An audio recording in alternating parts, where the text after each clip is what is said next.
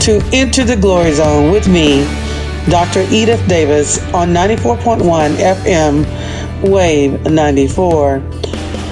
Hello, everyone. Once again, I say that 2020 is going to be a great year that we will see signs and wonders. We will see miracles. Um, we will have some good and perfect gifts come to us this year. Matter of fact, there's going to be a commanded blessing on those who choose to walk in unity instead of disharmony. So there's going to be some great things for those who choose to walk in unity. And there's a difference between conforming and, um, but unity doesn't mean that you're in total agreement. But yes, and that year 5780, the Jewish calendar, this will be a great year. So, as I prepared for this broadcast, I was reflecting on um, several um, different topics. There's there's a whirlwind just swirling all around us, and we are at a what I would call the tipping point in our society. But not only are we in a tipping point in our society, but we are in the tipping point of our lives. We're in the tipping point of our destinies. And we have to make certain choices that will change the entire trajectory trajectory of our lives based on these decisions.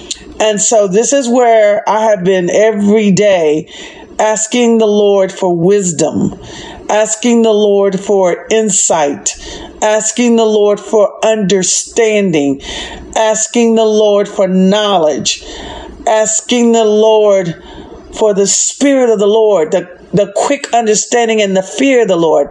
I also ask the Lord for the spirit of might and I ask for the spirit of counsel.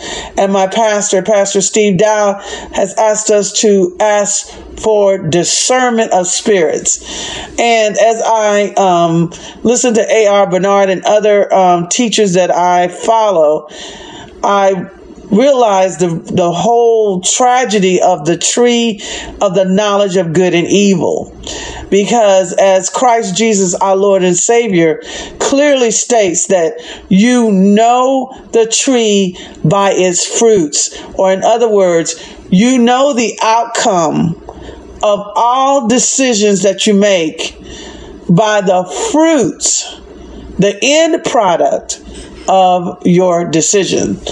And why is that so um, critical right now? Is because we are in we're in this world, those of us who are blown to Christ Jesus, we're in this world, we're not of this world. And this world has a spirit. It is the world system. And guess what? The world system operates from the tree of the fruit of good and evil. That's right. There's actually good in the world system, and there's actually evil in the world system. And of course, we come from the kingdom of God, where there is nothing but good, where there's nothing but righteousness. So let's kind of dissect this a little bit and let's figure out exactly how can we have good in a world that has so much evil and how in the kingdom of God there's only good. There's only righteousness. There's only justice. Well, one of the things that um, A.R. Bernard made really clear, and I thought he did a great presentation of everything ha- that starts off good doesn't end up good, right? Um, for example, we use the example of slavery. Um, the definition of good is something beneficial, something um, that is beneficial and good in the sense of financially and uh, good for people. And slavery was, to a certain extent, good for a certain sector of our community, but the fruit of slavery was evil. And so that's why um, Satan has so much influence and power because Satan operates in deception. He operates in deception where he makes you think that good is evil and evil is good. And so you can be deceived by something that is good. For example, another, um, a great example was um, the welfare system, right? Well, in the welfare system, the intent initially was good, but the fruit in the end ended up being evil because it basically destroyed the family. It separated the man the man, the father from the household. It um and once he it did that, then it went after the children, and the children became wards of the what state. So um you know, so we have a lot of things that we have good intentions about. For example, we have such certain things in the judicial, judicial system, the judicial system that actually um, tries to do good. There was an epidemic of crack cocaine uh, a few decades ago, and they came up with these laws. But guess what? They also came up with these laws. They built like I think it was 23 new prisons in preparation for this law, which basically decimated the minority communities because the minority communities were using the cheaper version of cocaine, which was the crack cocaine, but the wealthy people were using cocaine and they weren't going to prison. So the prison was being filled up with labor. Now let's get to this point. Labor, and it was minority labor, brown people and, and African American black people. So, and it also goes back to slavery. Basically, our nation's wealth was built off the backs of slaves. The Industrial Revolution was built off of the backs of what? Slaves. And so when slavery was abolished through the great man Abraham Lincoln, who was assassinated for that, by the way, by the white supremacist um, Booth, right? Anyway, so so basically, we still need free labor. And do you know that the prison industry is free labor for many companies? Yes. So we still have not escaped from the evils, things that intended to be good, having evil fruit. So that's why you must have discernment of spirits because everything that is good doesn't end in in goodness, but in evil. And it's the other way around. Sometimes people are do things evil, evil things, thinking that in the end it's going to turn out good such as I mean one of the one of the most awful things that we do in this nation and in the world is abortion right? And I don't think anybody is for the termination of any life, but the way the um, is couched, way the enemy causes deception is that they make you believe that it's not a real human being. It is not a real life. But I also have, um, you know, I, of course, I am, um, I'm against abortion, and I, and but I'm also I am pro whole life. So, what does that mean, Dr. Davis, when you're pro whole life? Well, I have a problem with you being against abortion. And once the baby comes out, you don't help them. You, you, you, you foster the institutions that have a dual educational system, a dual educational system where the haves have the better education and the have nots have the worst education. I have a problem when you, that same baby that you fight for in the womb, that you discriminate from them after they get their education on getting a job. I have a problem when you make sure that you put up systems that imprison these same individuals or they don't even have a chance to have a normal life. I have a problem when they're they're older and they're aging and they they're helpless that you have them in these institutions where they're they are abused and misused in their in their latter days of their lives. I have a problem with you taking your knee and putting it on a grown man's throat and suffocating him to death on and everybody in the world can see it and the man cries out for his mother. And now everybody is like can this be true? Is this true? This has been true for centuries right? And it's not just African Americans. We're talking about the American Indian. We're talking about even some white Americans are enslaved to this very day. So it has nothing to do with the color of your skin or your ethnicity. This is evil. So I am pro whole life from the cradle, from the womb to the tomb. I think that people should be treated with dignity and given every opportunity to have all the good and perfect gifts that God has for them. I have a problem with individuals in the body of Christ. And this is where I, where I really want to delve into this a little bit is we have a Queen Esther moment in the body of Christ, the church. We are at a a very critical juncture in the body of Christ. And what I mean by that is is that racism is in the church. Racism, in some cases, has been perpetuated by the church. We have some denominations that were built on white supremacy to basically rationalize and condone slavery. We still have the most segregated time in on Sunday is on Sunday morning when people go to church. And and Jesus is not having it. I was um I have been talking to various people, my colleagues, and some people are about the black Jesus, and some people about the white Jesus, and some people about the Hispanic Jesus, and some people about the Asian Jesus. Jesus, Jesus is a Jew.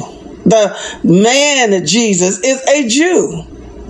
Okay, and but he was a hundred percent God and a hundred percent man.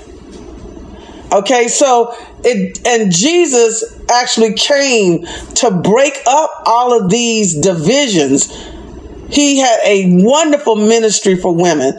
He was revolutionary when it came to women and the treatment of women.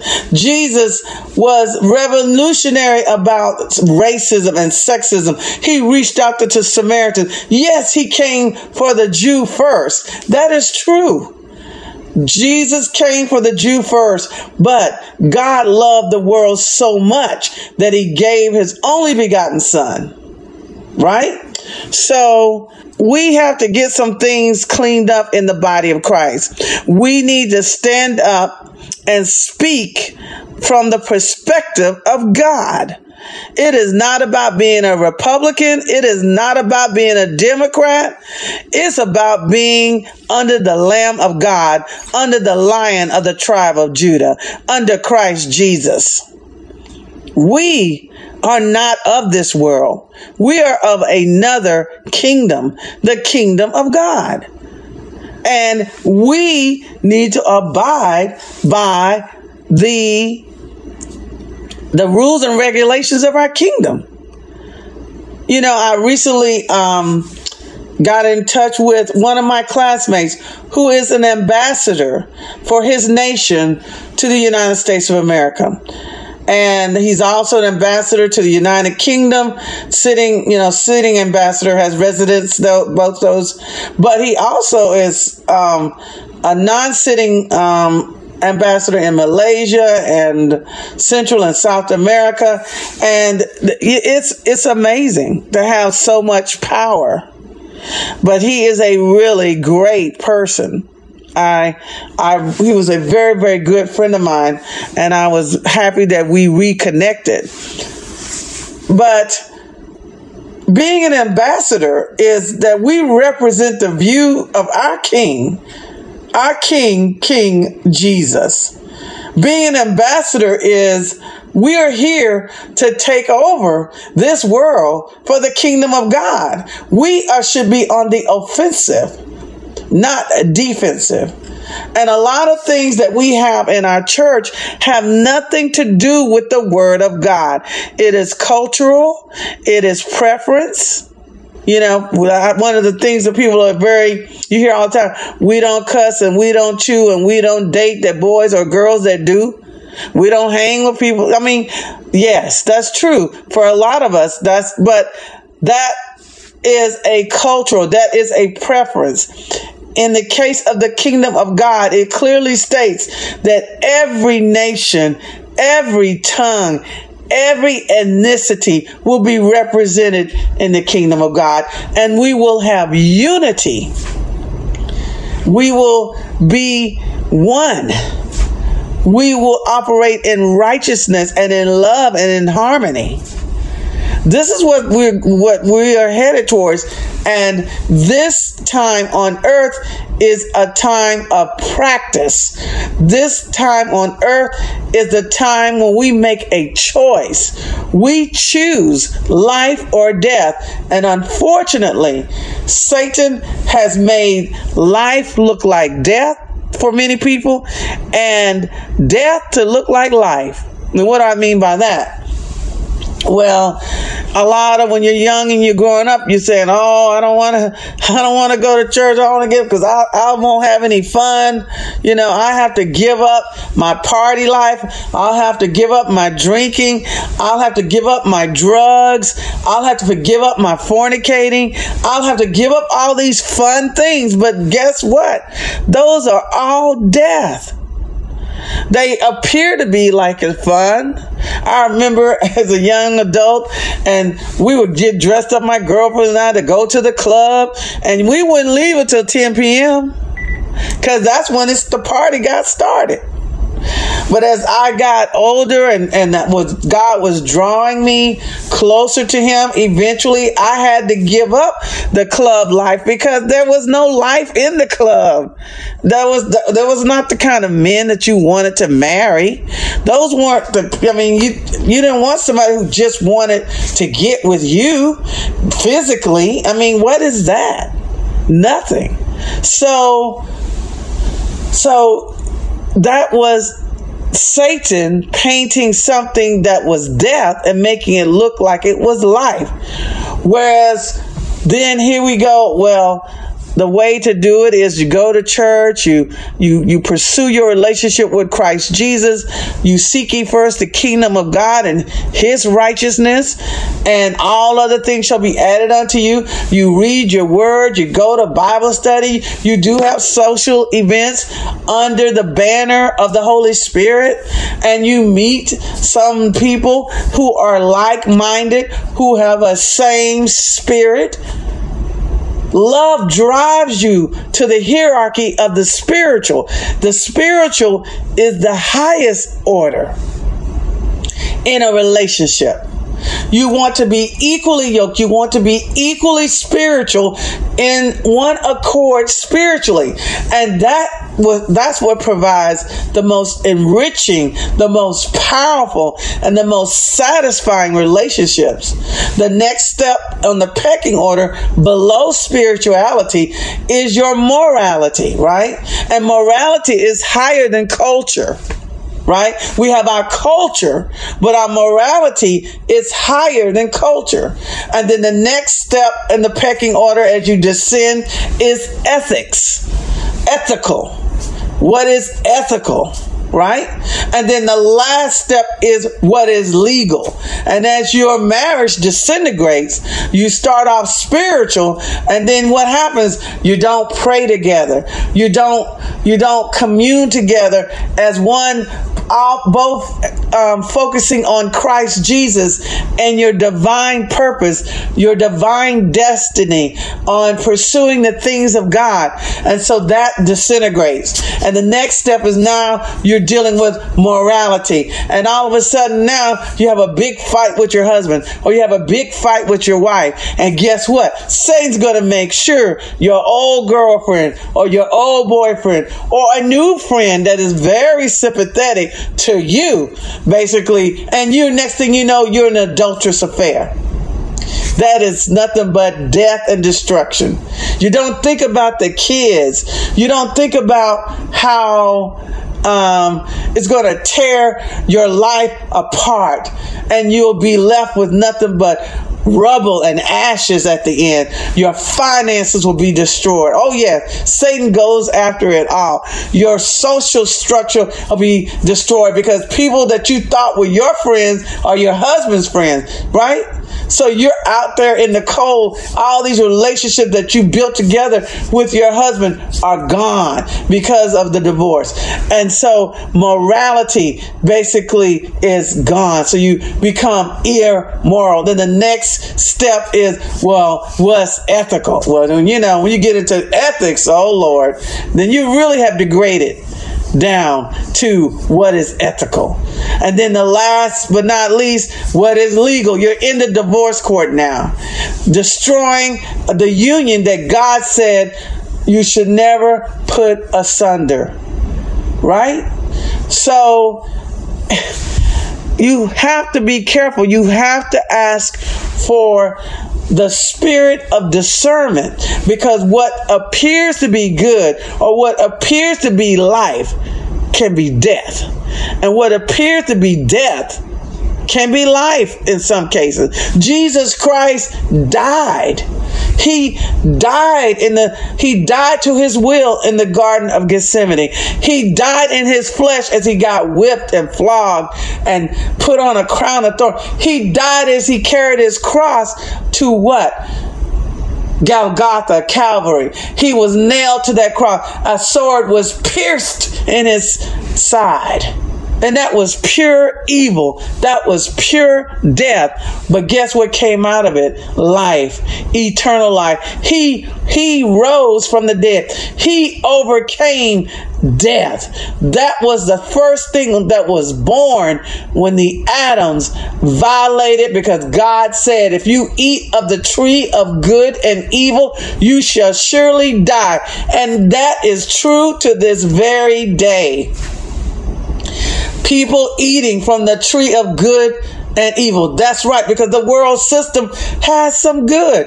They they do wonderful things. Some of these, some of the things in the world system as far as feeding the poor or helping the, the poor children in Haiti or helping the poor children children in um, I guess Malaysia or helping the children in Iceland. I mean, how about the Eskimos? Oh, there's a high rate. There's a high rate in the Eskimo population of pedophiles.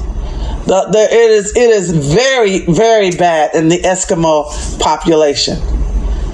Um, so incest it is very bad. So there's evil, evil, evil, evil that comes off as supposedly good. And you have to have discernment. But Jesus said very clearly that it is judged by its fruits. That means the end product. And most things that people a lot of people do things good initially with an evil intent at the end. That is one of the problems that we have now with the highest rate of slavery. Slavery still exists to this day and it's higher than ever, and it's through sex trafficking, right? Of innocent young girls and young boys. That are that are lured away from their villages, from their families, promised a job, and next thing you know, they end up in in uh, this slavery, pumped up with drugs and used and abused until they're just totally destroyed and used up. This exists to this very day. This and it appeared to be what good, but in the end, the fruit was what evil. So we are at a, a very interesting point, a juncture in the body of Christ, the church. We have a Queen Esther moment, and just like um, Mordecai told his cousin Esther, he said, You can step up to the plate and speak out. But if you don't, guess what? God will send a deliverer from another another quarter, from another place, but you and your household will perish. So God's will shall be done. In the end, Christ wins. Right? So what are we supposed to be focusing on in the body of Christ? About we should be focusing on our Father's business. We should be evangelizing. We should be out there telling people the good news about Christ Jesus, and we should be making disciples. We've kind of fallen off the um, the ledger, the, the, the, tree limb, or whatever you want to say, in terms of being creating disciples. And creating disciples takes time, energy, money, effort. It takes time to create disciples. And it's a lot more work than evangelizing, right? So we, as the body of Christ, need to get back to our our jobs, our assignments, the agenda of our daddy, Daddy God Yuhevai, the agenda of our Lord God Christ Jesus, who died for this, our agenda of the Lord God Holy Spirit, who came to help us to fulfill the will of the Father, to fill, fulfill the will of the Son, and to fulfill His will. Yes. Yes. The church is at a very critical juncture. We need to be about our Father's business. And let me be perfectly clear about this. If you are sitting in the body of Christ, and if you are a uh, in the KKK, if you are a neo Nazi, if you are a white supremacist, if you are in the Black Panther, and I mean in the sense of you are, you know, you you think about violence and you know trying to destroy people. If you are in anything that is contrary to the word of God and you think that you are okay, you are in deception. You need to cry out to the Holy Spirit and repent. You need to ask God to clean your heart out because I'm telling you this Christ Jesus said it himself. There will be people sitting in the church right now who will die, who will come before him and Jesus will say, I never, yada, I never knew you even though they prophesied in his name, even though they cast out demons in his name.